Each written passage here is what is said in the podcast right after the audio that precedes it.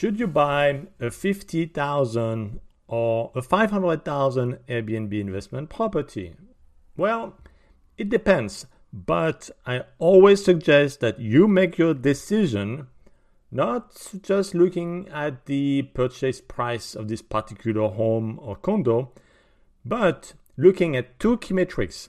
Those two key metrics are cash flow. Yes, you guessed it right. It's in the name of cash flow street, and also cash on cash. So those are the two key metrics you need to look at to make your purchasing decision. 50,000 may sound good, but yes, there are properties you can buy in the United States that are that cheap, even cheaper at $10,000.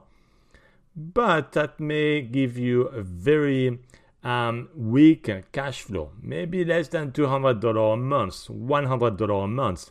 And remember, you have to set up the place. You have to set up the team to take care of it. And that's the same amount of work, whether you buy 10,000, 50,000 or 500,000 condo. So your cash on cash may be great, but your cash flow is going to suck. So may not want to focus on this $50,000 investment property.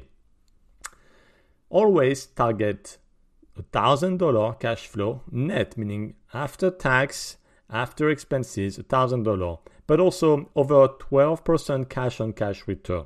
That's really what's going to drive the purchase price of the property that you're after. So depending on the city that you're focusing on, make sure you look at properties that perform at these two metrics, and that would make a great offer when you find one.